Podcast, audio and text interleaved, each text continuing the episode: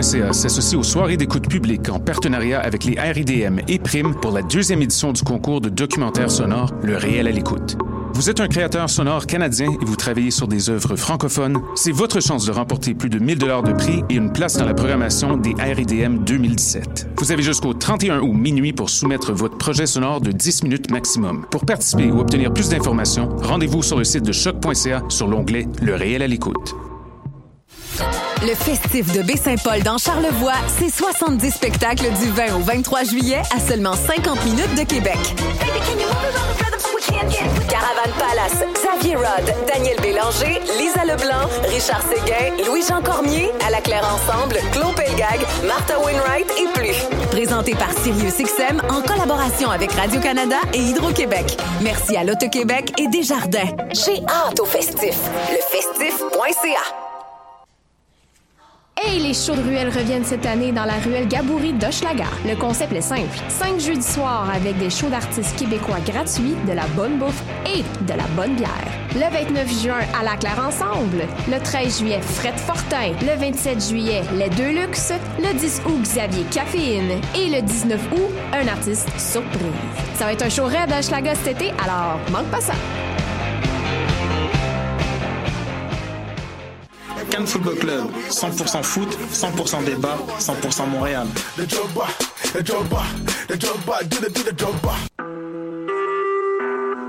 Vous écoutez Choc pour sortir des ondes.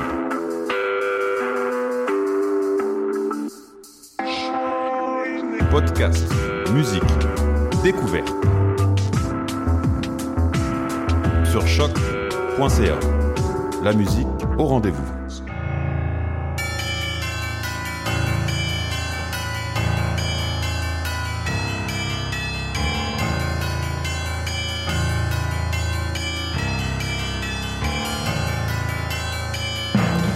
Bonsoir à toutes, bonsoir à tous. Vous êtes bien sur Choc, c'est Mission Encre Noire, tome 20, chapitre 257.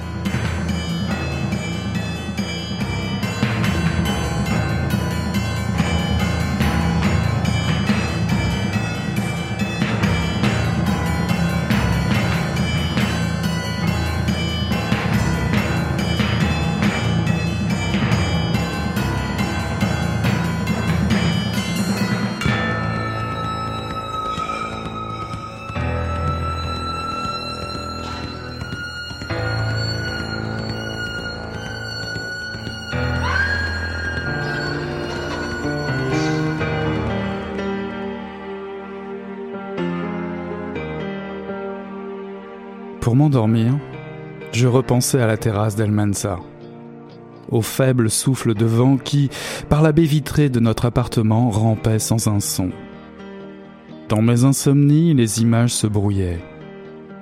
À travers la pluie qui perlait le long de mes fenêtres, je croyais voir un fleuve couler sur le pont au loin. Et Marie, Marie qui traversait à gué de l'eau jusqu'aux genoux. Elle tenait dans ses mains les clés de la maison de sa mère. Je croyais voir les lumières de Tunis, je croyais voir dans chacune des gouttes de pluie sur le verre de mes fenêtres un signe quelconque. Dans mon demi-sommeil, je me demandais ce que faisait Marie. Pourquoi elle était partie sans même me prévenir, si elle était immobile, comme moi, le long d'un fleuve, si, comme moi, personne ne savait où elle était.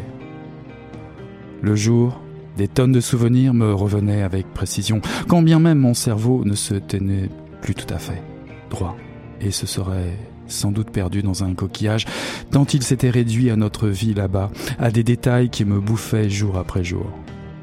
Il me semblait chaque jour qu'une heure avait passé depuis le départ de Marie et qu'elle n'était pas loin, que demain elle pourrait être là, elle, elle vivait tout près d'ici, belle et jeune comme elle serait toujours. Dehors, les arbres bourgeonnaient d'un printemps en retard. Le fleuve était aussi boueux que s'il charriait tous les terrains vagues du monde.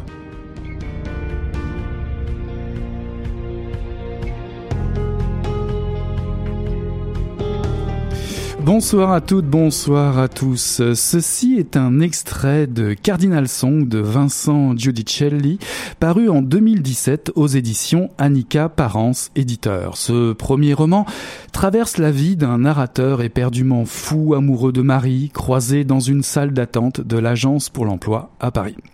Lui, le narrateur, il vient d'enterrer ses parents, il vient d'en hériter d'un appartement dans le 11e arrondissement. Marie, Marie quitte Bagnolet, sa banlieue parisienne et son collectif d'artistes pour venir le rejoindre. Marie est peintre, elle pourrait tout aussi bien être journaliste culturelle, conseillère en architecture d'intérieur, vendeuse en parfumerie ou hôtesse d'accueil.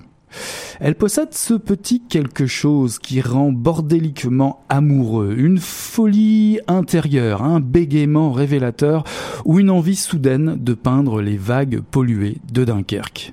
Lui, lui, il a beau renouer avec son meilleur ami, euh, Normand, ingénieur du son de génie qui travaille avec euh, les meilleurs artistes et occupe la majeure partie de son temps au micro d'une émission de radio qui fait de l'audience. Ce bon vivant au capital génétique Keith Richards peine à redonner sa joie de vivre au narrateur. Multiplier les cocktails, genre alcool, médicaments, drogue, ne calme pas la brûlure. Marie a fiché le camp. Où ça? Vers Tunis, où l'attend sa mère. Oui, oui, oui, Marie, c'est ça aussi. Tunis, Hanoï, Vegas, Los Angeles, à la recherche de l'image de son père, à la recherche de son identité perdue. Lui s'apprête à goûter la vie façon Marie. La vie smells like teen spirit, la vie comme un riff simple et enivrant qui affole toutes les boussoles. Roman d'amour inconfortable, à lire mal assis, un road trip complètement rock, Cardinal Song convoque Bachung, Dominica, Matt Berninger, Raymond Carver, voire Philippe Gian. Et nous, eh bien nous, bien évidemment, nous accueillons ce soir Vincent Giudicelli lui-même ce soir. Bonsoir Vincent. Bonsoir Eric, merci, bah, pour l'invitation. Bah, je vous en prie, merci beaucoup de rester aussi tardivement debout pour Mission Encre Noire, parce que vous appelez de France, et en France il est minuit. Il est une heure du matin. Il est une heure du matin, Jean. Il m'en manquait une. En tout cas, merci encore d'être notre invité ce soir. j'ai comme l'intuition que la nuit, euh, pour vous, euh, est porteuse de conseils à la lecture des scènes de Cardinal Song. Est-ce que c'est un moment de la journée que vous affectionnez particulièrement pour écrire? Euh, notamment, ouais, pour euh, Cardinal Song, parce que j'ai beaucoup écrit de nuit. Et c'est vrai que quand j'ai commencé à écrire, euh, j'écrivais énormément de nuit parce que je pensais que c'était un petit peu une activité, on va dire entre guillemets, illégitime. Et donc, elle devait être pratiquée en dehors des heures de travail des heures de travail normales, euh, qui sont euh, voilà. Et donc j'écrivais beaucoup de nuit. Et c'est vrai que Cardinal Song, c'est euh, ouais, c'est un roman qui se passe beaucoup en nuit, en nuit américaine aussi, et que j'ai eu besoin de me plonger dans cette cette atmosphère nocturne, cette voilà, ces petits matins, ces, ces nuits blanches pour pour l'écrire. C'est vrai que c'est pas c'est pas un roman que j'aurais pu écrire, je pense, euh, à 5 heures du matin, euh, même si le silence est, est très bon à cette heure-là aussi. mais euh, mais c'est très euh, oui c'est très nocturne. Ouais, Alors Cardinal Song est votre premier roman. Euh, vous faites partie de ce que l'on appelle la génération X. C'est sur la quatrième couverture de votre livre. C'est pas moi qui l'invente. cette génération X, c'est celle coincée entre les baby boomers et la génération Y. Alors on va dire pour faire simple entre 66 et l'avènement de Mitterrand en France en 1981. Ça vous dit de quoi? Ça vous parle ça la génération X? Euh, oui, ça me ça me parle parce que c'est une c'est une génération. Après, bon, je vais pas je vais pas généraliser. Je vais je vais parler pour mon, cas personnel. C'est vrai que on a grandi euh, avec l'idée que l'an 2000 sera un paradis. Et puis, euh, on a vu que depuis l'an 2000, on a pris le chemin inverse. Et, et, ça, je crois que ça a été une grande désillusion pour, euh, pour pas mal de gens de ma génération, euh, au niveau des idées, au niveau du, du travail, au niveau euh, de plein de choses, de, de, de, de, la nature, la pollution, de, enfin de voilà, ce que la planète est, est en train de devenir, c'est assez, euh, c'est à la fois révoltant et et triste, mais euh, voilà, je vais pas faire de, démagogie là-dessus, mais c'est vrai qu'on on a grandi dans une sorte de une sorte d'illusion qu'on a vraiment assez vite euh, assez vite perdu, qu'on a mis du temps vraiment à encaisser, euh, dont, dont, on a mis du temps à encaisser la perte en fait. Voilà. Alors vous êtes également comédien, scénariste et chroniqueur musical. Chroniqueur musical pour un journal particulier, radio?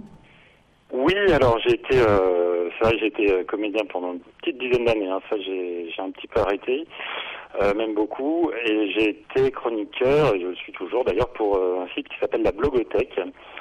Ah, très connu ici, oui, oui, bien sûr. Ouais. Voilà, et, et donc euh, voilà, ils sont, je, je, leur ai envoyé quelques textes et euh, ça leur a plu. Et j'ai, euh, c'est vrai que j'avais découvert justement euh, avec les concerts de, National, euh, tous ces les concerts emportés, ils ont été assez assez novateurs à ce niveau-là, les, les, soirées de poche, les concerts emportés. Et ça a été, voilà, j'ai fait pas mal de, de comment dire, de récits de concerts, de d'articles sur, de, sur des, des, artistes qui me qui me tenaient à cœur. J'avais j'ai toujours carte blanche et ça c'est euh, c'est vraiment appréciable. Donc j'ai pu écrire vraiment sur euh, sur les musiques que j'aimais et raconter des histoires autour de ces musiques parce que c'était euh, surtout ça qui me qui me plaisait avec eux, c'est que je pouvais je pouvais sortir un peu du de la chronique musicale et technique. Moi je suis pas je suis pas musicien, je suis très mélomane, j'écoute beaucoup de musique.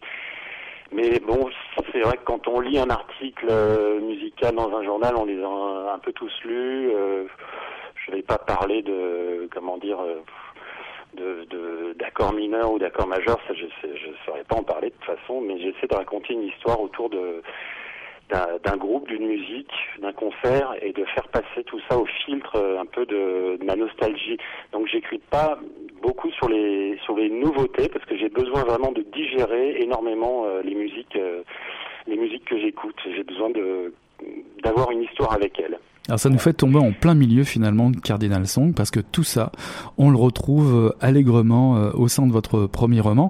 D'ailleurs, euh, Cardinal Song, non seulement bah, c'est un symbole très américain parce que le, cardinal c'est un, oiseau qu'on retrouve beaucoup ici, mais Cardinal Song c'est aussi un titre de The National dont vous parliez tout à l'heure et c'est un extrait que j'ai passé autour de la, lecture tout à l'heure. Est-ce que est-ce que The National c'est quelque chose qui vous a inspiré autour de l'écriture de ce roman? J'ai énormément écouté euh, leur musique, ça c'est vrai.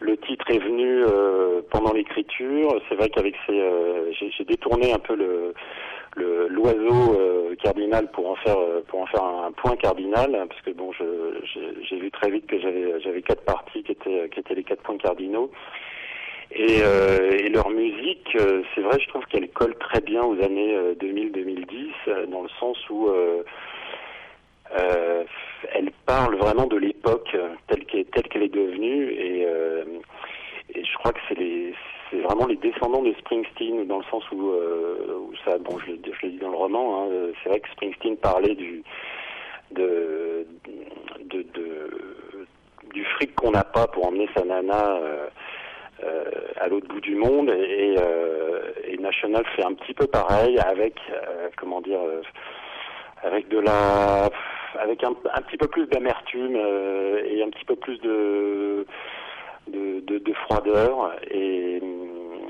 et, oui oui c'est un groupe que, que, j'écoute énormément je trouve que c'est euh, vraiment des groupes majeurs euh, qu'on qu a depuis depuis une dizaine d'années. Oui. Alors je suis retourné voir un petit peu, refouiller un petit peu dans, dans, mes stocks de, musique. J'ai retrouvé évidemment la plupart des albums et surtout cette, cette chanson en fait, euh, Cardinal Song, puisque c'est une chanson qui c'est le titre d'une chanson et euh, en regardant les paroles euh, c'est une chanson qui parle de dépit amoureux un, un type qui ne veut pas devenir le, un mari comme les autres puis ça tombe bien parce que c'est un peu ça l'histoire de votre narrateur c'est un petit peu ça, oui. Euh, c'est vrai que dans la chanson, oui, il dit euh, garde, garde le je t'aime pour le lit de mort, en, en gros. Hein. C'est, assez. Euh, il y a un petit peu de, un petit peu d'humour noir, enfin pas mal dans leur, dans leur musique aussi. Euh, oui, c'est, ne pas, euh, ne pas rentrer dans les codes ou dans les cadres. Euh, et je crois que c'est vraiment pour le pour le narrateur et Marie, pour le pour les, pers les quatre personnages principaux dans le dans le roman. En général, c'est c'est vraiment ça. Ils veulent pas, euh, ils veulent pas s'imposer la vie qu'on qu voudrait, euh, qu'on voudrait leur donner. Ils veulent garder leur liberté. Euh, je pense que ça aussi, ça, ça devient assez, euh, assez générationnel. Ouais, je pense euh, pour la génération X, c'est vrai qu'on a été un petit peu, euh, on a été un petit peu. Oups, allô, allô, allô, allô? Oui. Ah, je croyais vous avoir perdu. Ah non, non, tout va bien. Bah, c'est étonnant parce que moi, j'avais une question autour de ça. Euh, j'allais vous demander, Cardinal Song, je trouvais que c'était un, peu une sorte de mariage à trois. Le narrateur, Marie et Normand. Vous voyez une personne supplémentaire, vous auriez mis la mère euh, Non, plutôt Laura. Ah oui, oui, oui. L'amoureuse de, de, Norman. Moi, je l'appelle Norman. Ah, Norman, ok, ok. parce que bon, il est d'origine écossaise, donc voilà, j'anglicise son nom. Euh, oui, ouais, ouais. Laura, c'est le, on va dire, c'est le négatif amoureux de Marie en fait. C'est quelqu'un qui se laisse pas aimer et euh, ce, qui, ce qui cause pas mal de, de, dégâts dans le dans le cœur de, de Norman, au propre comme au figuré. Et euh, la mère, non, j'ai pas voulu euh, trop m'étendre là-dessus parce que euh, alors ça c'est pour des raisons qui sont assez euh, comment dire J'estime qu'on a, on a assez de gens manipulateurs et, idiots et cons et tout ce qu'on veut dans la vie pour trop en parler dans les romans en fait. Donc elle est, elle est vénéneuse, elle est, euh, c'est quelqu'un qui est, qui est assez mauvais, qui, qui vit dans le mensonge, qui a manipulé sa fille, et c'est vrai qu'elle est là un petit peu comme un fantôme. C'est un, c'est le, c'est le personnage, euh, le personnage fantôme du, du livre. Un oiseau de mauvais augure? Un petit peu qu'elle ait, qu'elle ait cette dimension un petit peu spectrale, euh, qu'on puisse pas l'attraper.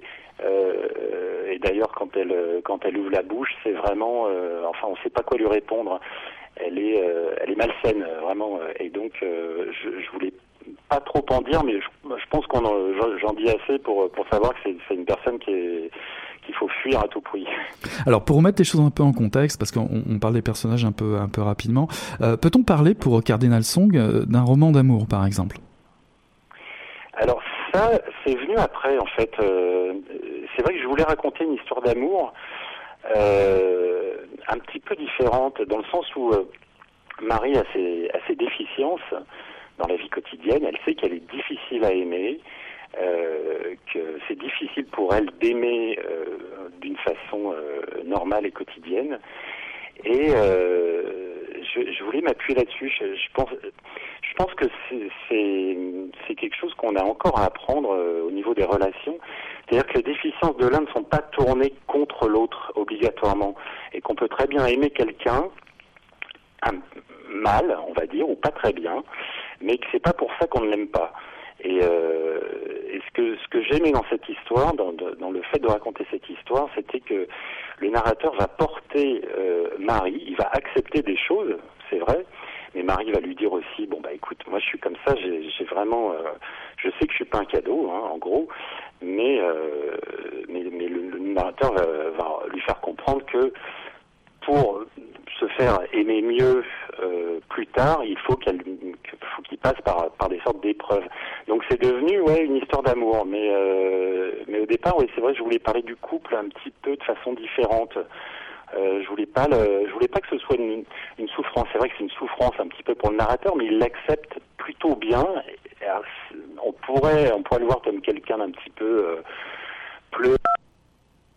et lâche et, un petit peu comment dire, un petit peu faible. Et, euh, et en fait, je trouve que c'est une force d'accepter les défauts de l'autre pour que pour, pour qu'il aille mieux. Et, euh, et voilà, c'était c'était le c'était un des points de départ du, de, de l'écriture. Euh, D'ailleurs, euh, donc avant que ça devienne vraiment un, une histoire d'amour, si j'ai bien saisi, à, à, la base, qu'est-ce qui a lancé l'écriture? Est-ce qu'il y a un personnage qui est ressorti, qui est sorti d'abord? Est-ce qu'il y a un sujet qui est sorti d'abord? Euh, le sujet, non, ouais, c'était c'était vraiment Marie. Je, voulais je voulais un personnage féminin euh, qui soit un petit peu décalé. Euh, c'est parti euh, c'est parti d'images beaucoup que j'avais. Euh, j'ai fait j'ai fait un énorme collage hein, sur sur ce roman-là. Il y avait, il y avait j'avais des images dans la tête d'un type qui écoute sa nana parler à la radio euh, pendant l'été parce qu'elle est euh, fait un stage et puis qu'elle se retrouve derrière le micro. Voilà, je me dis tiens, ce serait ce serait pas mal à, à raconter ça dans un roman. Ça c'est vraiment une, ça s'est agrégé euh, petit à petit toutes ces toutes ces petites images. Euh, le personnage de Norman, c'était euh, c'était physiquement, c'était un héros d'un film de Fatih Akin. Je me disais, j'aime tellement ce ce, personnage qu'il faut, que je, le fasse vivre dans, un, dans une autre histoire. Euh, donc je me suis un peu inspiré du personnage de, de Head On dans, euh, de, de Fatih Akin, qui est un film de 2005, je crois. Euh, et l'impulsion, l'impulsion, c'était un couple, un couple qui se retrouve après pas mal de temps sans s'être parlé. C'était la première scène que j'avais écrite. J'ai vraiment procédé un petit peu comme un comme un film. Hein. Et, et j'étais parti sur l'idée de faire une histoire d'amour où les deux personnages ne se sont pas vus depuis très longtemps et ont décidé de ne plus parler, de, ne plus laisser les mots entraver leur leur vie. Et là, je me suis rendu compte très vite que j'allais euh, j'allais vers vers de gros ennuis. Et j'ai remonté un petit peu la j'ai remonté un petit peu le courant pour euh, essayer de trouver qu'est-ce qui aurait pu séparer ces deux euh, ces deux personnes en fait. Et c'est devenu ensuite une histoire d'amour. Ouais. Alors on dit aussi, euh, vous êtes un, un voyageur.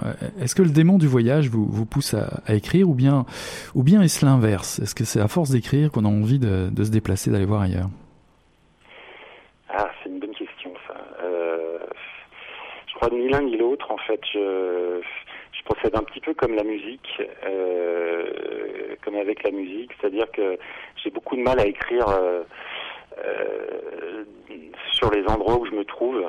Par exemple, j'ai du mal à écrire en voyage sur, disons, si je suis à Moscou, j'ai du mal à écrire sur Moscou. C'est vraiment, il faut que ça passe au filtre de ma nostalgie. Et même si j'ai pas aimé Moscou, si j'ai pas aimé, euh, je sais pas, telle ou telle ville, la nostalgie va faire que que je vais, je vais y trouver des des choses à raconter.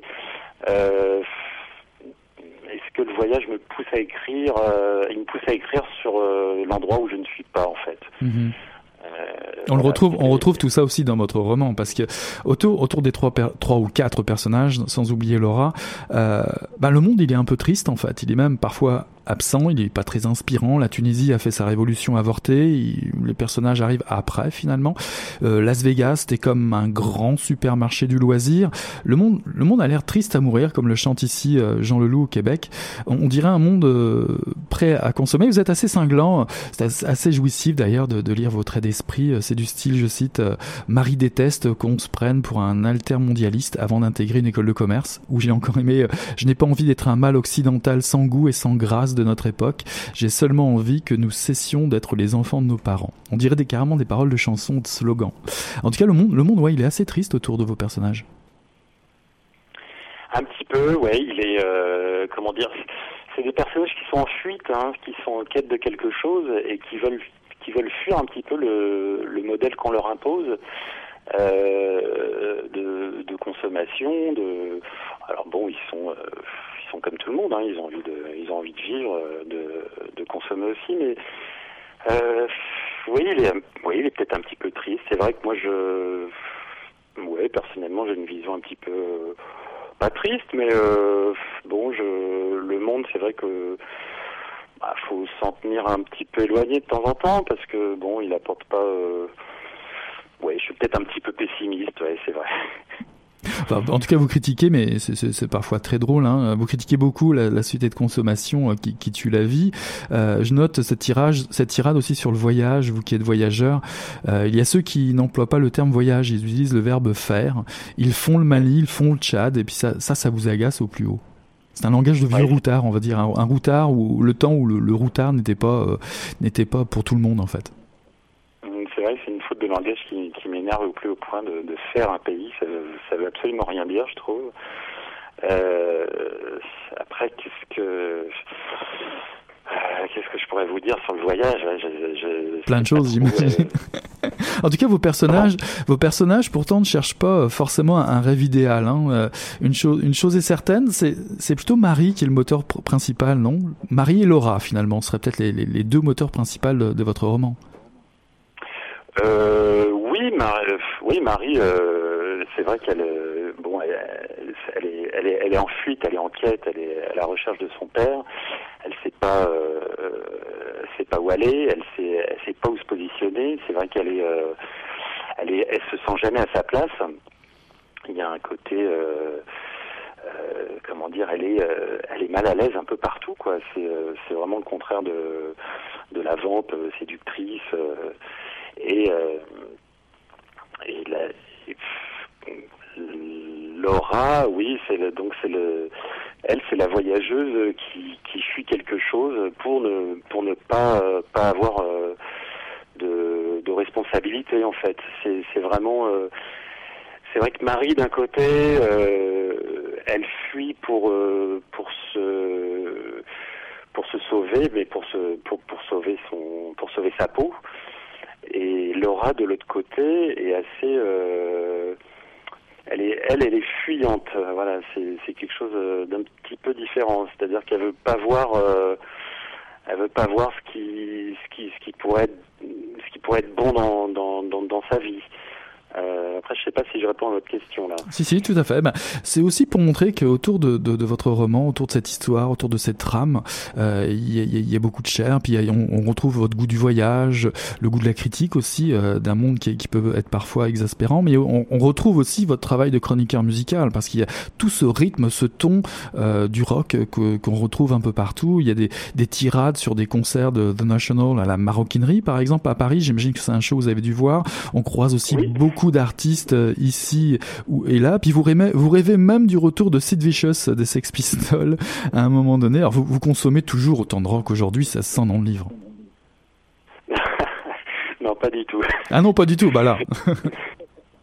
non, non, non, c'est. Euh, je suis plutôt quelqu'un d'assez, euh, d'assez sain et, euh, et je prends soin de mon corps. Euh, je, je, fais beaucoup de sport. Hein, ça, pour assurer, mais alors, mais alors littérature, littérature et rock, c'est, c'est deux mamelles incontournables qui nourrissent vos inspirations?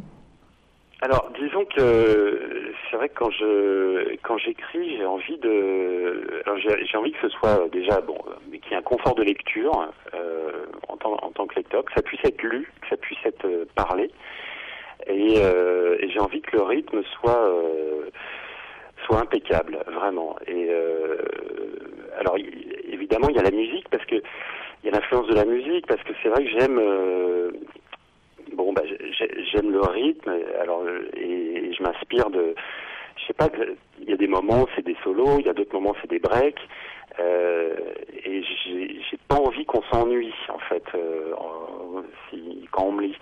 Donc euh, ça, j'y accorde beaucoup d'importance au, au, rythme. Je me relis énormément à haute voix euh, pour savoir si ça passe bien, pour savoir si, euh, si, si, si, les, si les mots passent bien dans la bouche. Et donc, s'ils passent bien dans la bouche, ils, passent bien à la lecture, enfin dans, dans l'œil du lecteur.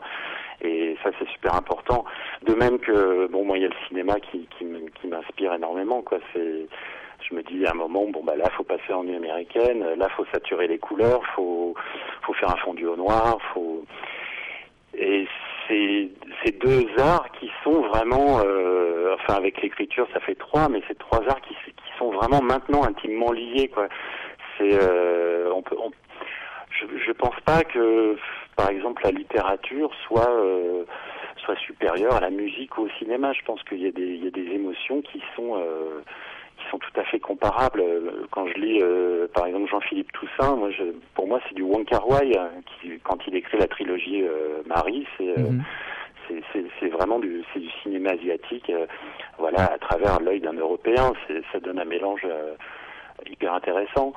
Et pour euh, pour revenir à la musique, ouais, c'est vrai que il y a, le rythme, il y a les mots, il y a aussi le le fait que moi, étant euh, francophone, je ne suis pas je suis pas bilingue euh, anglais, euh, je me sers beaucoup des sonorités des mots que j'entends parce que j'écris en écoutant de la musique plutôt très fort et, et je me sers des mots que je chope comme ça au passage, que mon oreille attrape, que je, que je suis pas, euh, dont je comprends pas toujours le sens, ou alors je comprends une bribe d'expression, tout ça, et peut-être que je la comprends mal, mais je, je garde cette, cette mauvaise compréhension pour m'appuyer là-dessus dans l'écriture et, euh, et, et m'imposer des contraintes en fait C'est-à-dire que si j'ai un mot euh, ou une expression que, que j'ai en américain, je la traduis, euh, je, la, je, la, traduis en français. Je me dis qu'est-ce que je pourrais faire avec ça? Peut-être que c'est une fausse traduction, mais mais j'ai envie de m'en servir en tout cas.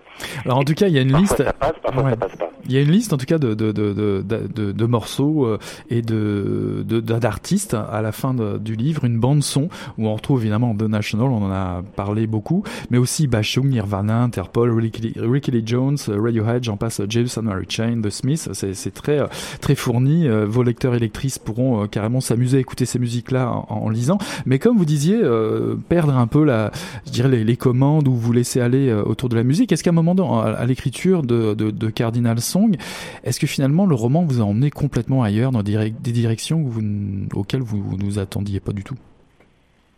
Oui, un petit peu. Oui, oui. C'est vrai que je je suis quelqu'un qui n'écrit pas avec un plan, par exemple. je n'aime pas savoir où je vais aller parce que euh, on a toujours des surprises, euh, des bonnes surprises plutôt euh, à l'écriture. On sait très vite quand si, si c'est une mauvaise idée, on le sait très vite.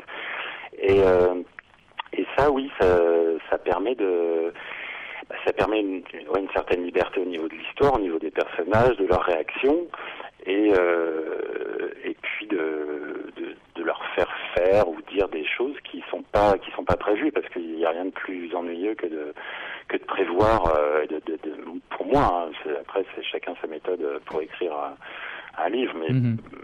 moi faire un plan un, un, plan de A à Z en, en sachant où je où je vais euh, où je commence et où je vais finir je je peux pas c'est, c'est, ce serait vraiment une écriture plaquée et c'est vrai que ça donne, euh, je pense, ça donne plutôt des, ouais, ouais, des bonnes surprises. Et puis ça donne un souffle euh, en plus. Je trouve que c'est euh, en tant que pour, pour, pour écrire, ça donne quand même quelque chose. On se met, on se met à sa table de travail, on se dit bon alors qu'est-ce qui va se passer aujourd'hui? Qu'est-ce que qu'est-ce que qu'est-ce que Norman va faire? Qu'est-ce que le narrateur va faire?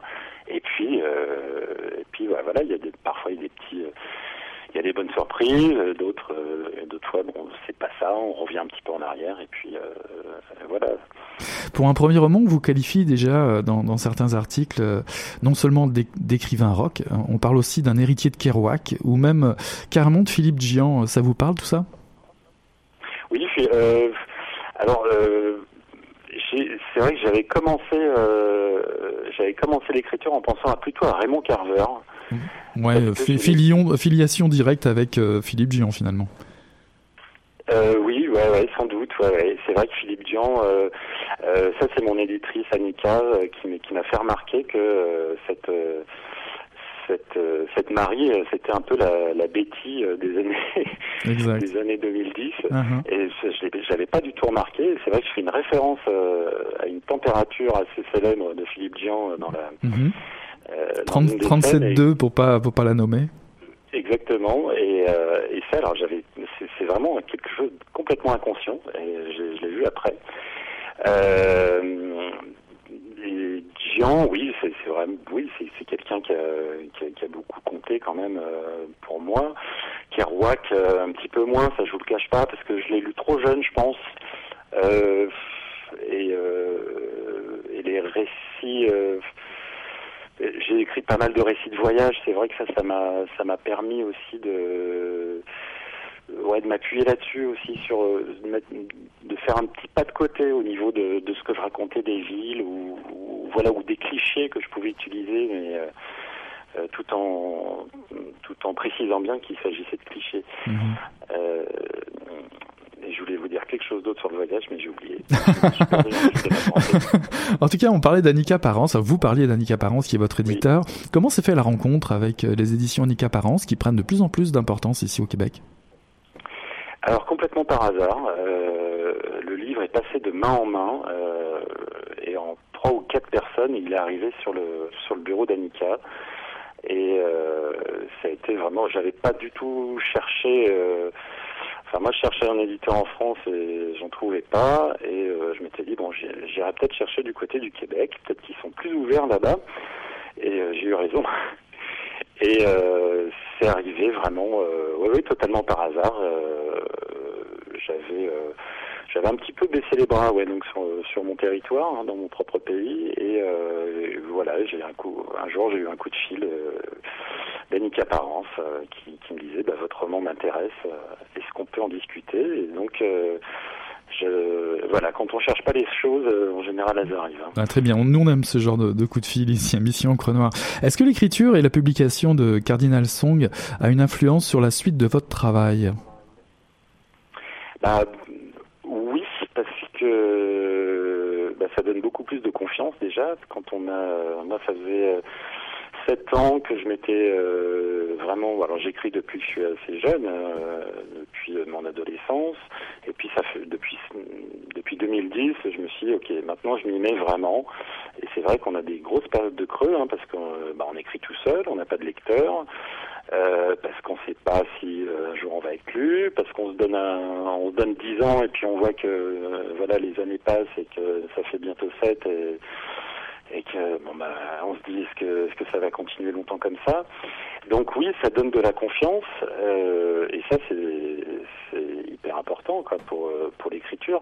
Après faut pas se faut pas se reposer sur les lauriers comme euh, auraient dit nos professeurs mais mais c'est c'est surtout ça oui puis alors il y a aussi une sorte de statut social ça c'est c'est évident que quelqu'un qui écrit, euh, bah, bon, euh, on, je sais pas, dans, dans les soirées, euh, on, a, on a du mal à parler de notre promotion, quoi. On dit, euh, bah oui, j'écris, mais oui, mais qu'est-ce que t'as, qu'est-ce que t'as à montrer?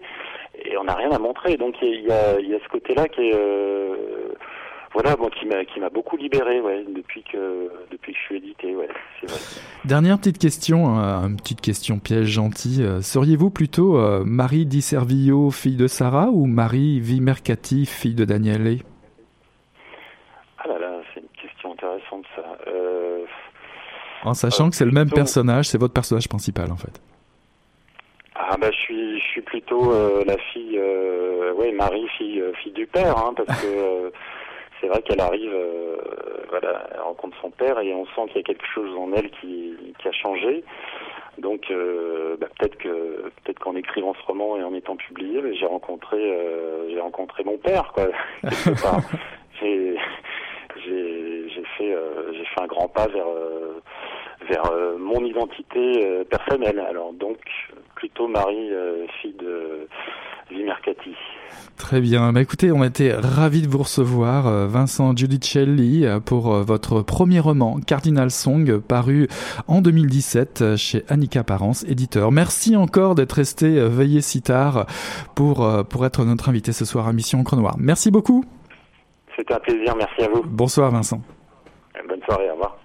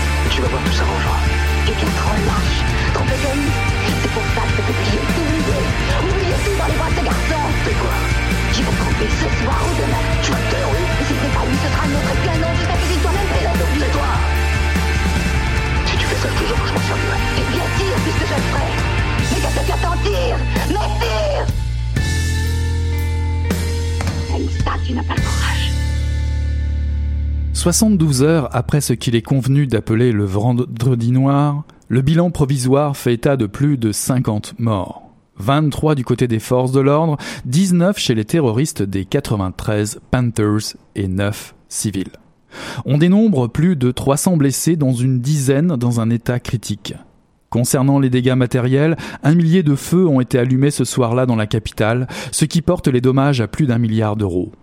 Plusieurs dizaines de maternelles et bibliothèques ont par ailleurs été brûlées en banlieue, principalement dans le 93. Si plus d'une centaine de terroristes ont été arrêtés, les membres du 93 Triumvirat, Alix Malinka, Ouria Bouzied et Crimo Bouzied, respectivement ennemis publics numéro 1, 2 et 3, demeurent toujours introuvables et sont activement recherchés par France Under Attack.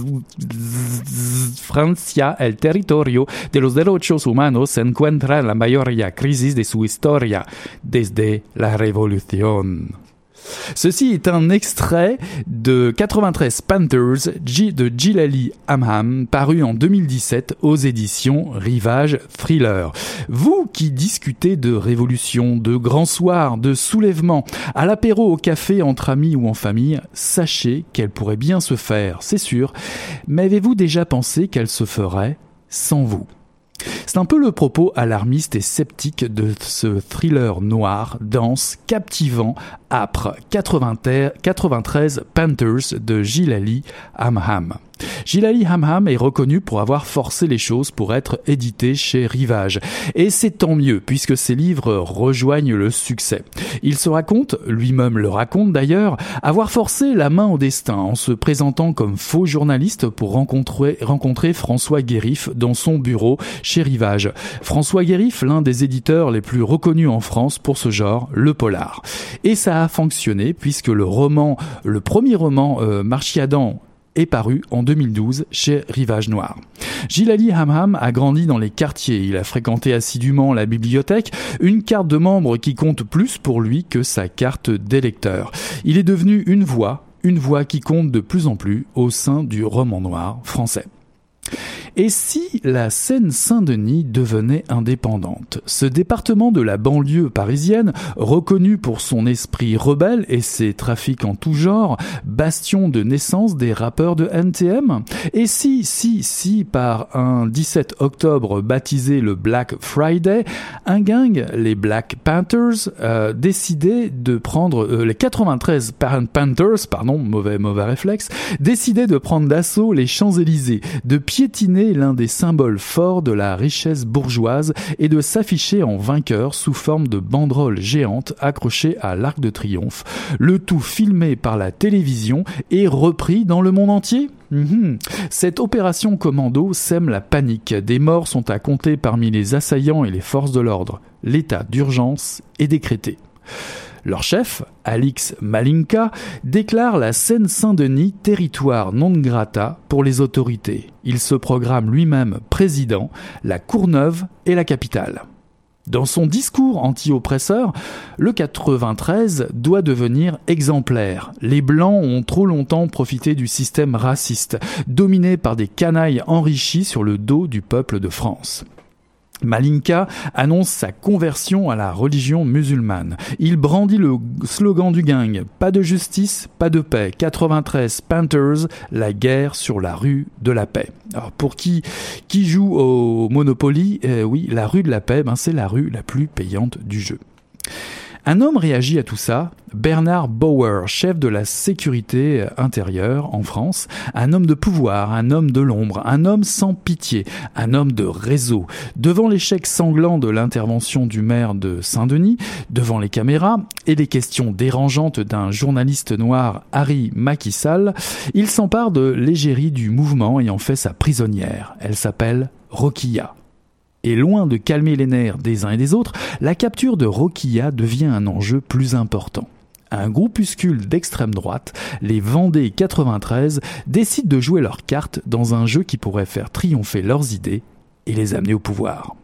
Bauer va temporiser et jouer de subtilité pour tirer les ficelles de ce bourbier géant et gênant. Dans la lignée de la réflexion entamée par Rien ne se perd de Chloé Mehdi, présenté plutôt ici même à Mission Crenoir, ou encore, ou encore le film Nocturama de Bertrand Bonello, que vous avez peut-être déjà vu au cinéma, euh, qui raconte l'histoire de jeunes parisiens de toutes catégories sociales confondues qui décident de mettre la capitale à feu et à sang. En tout cas, le roman de Gilali Hamham dresse un constat terrible. L'avenir est sombre et les scénarios qui se préparent semblent inéluctables et mortifères. Bien avant les attentats de, 2015, 93 Panthers emprunte plusieurs tons et rythmes selon les contextes. Le slam des banlieues quasi rappé en début de livre, le ton froid des reportages télé, les ruptures de rythme pour les scènes d'action très bien menées, les déclamations euh, solennelles des uns et des zones et des autres, pardon, euh, sonnent juste aussi et parviennent à rendre très plausible une situation impossible a priori. On se souvient alors des moments de crise plus récents de la révolte des banlieues aux images de panique des derniers attentats qui se sont passés euh, récemment en France.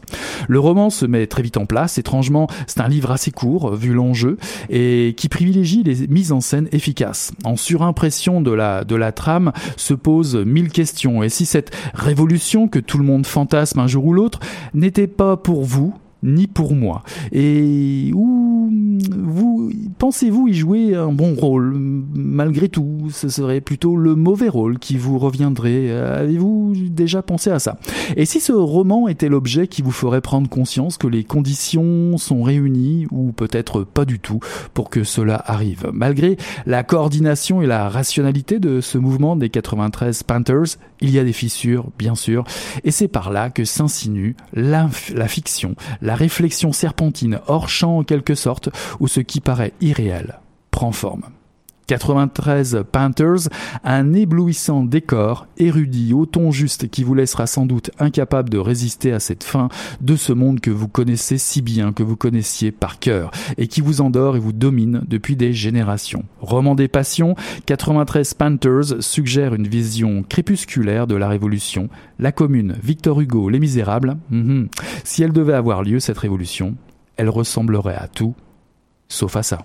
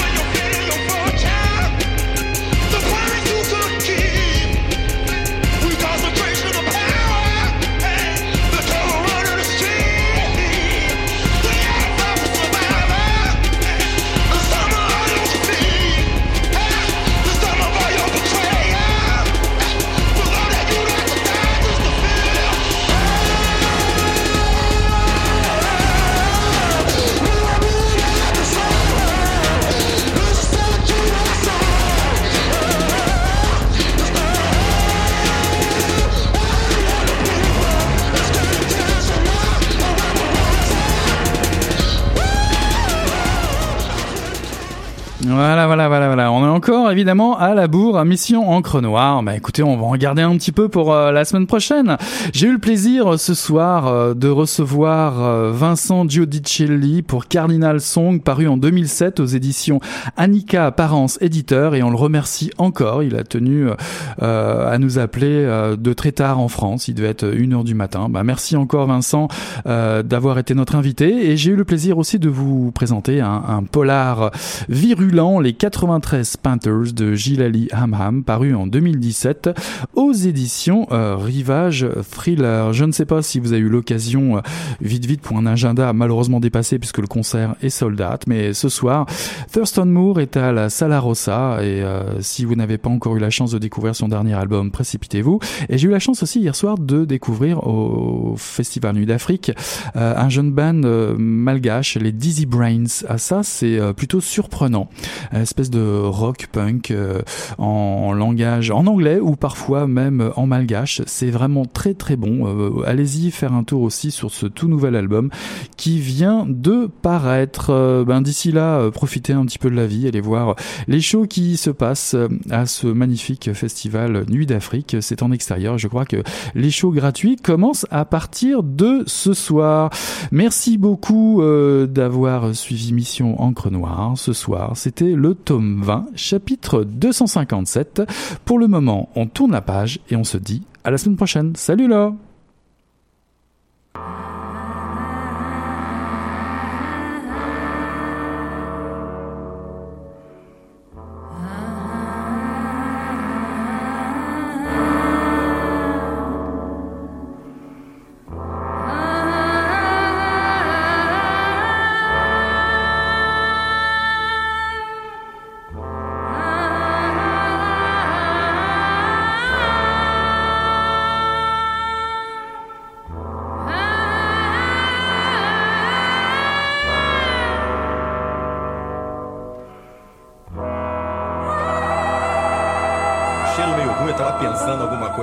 fedeu as coisas. Mas o negócio tava bom, bicho. O negócio tava bom, só quando ele tava tão entupido. Gostoso! Quem diria, hein? Greta Garbo acabou de irajar, hein? É, mas eu tava falando pra você, né? Depois que eu passei a me sentir, aí o negócio ficou diferente.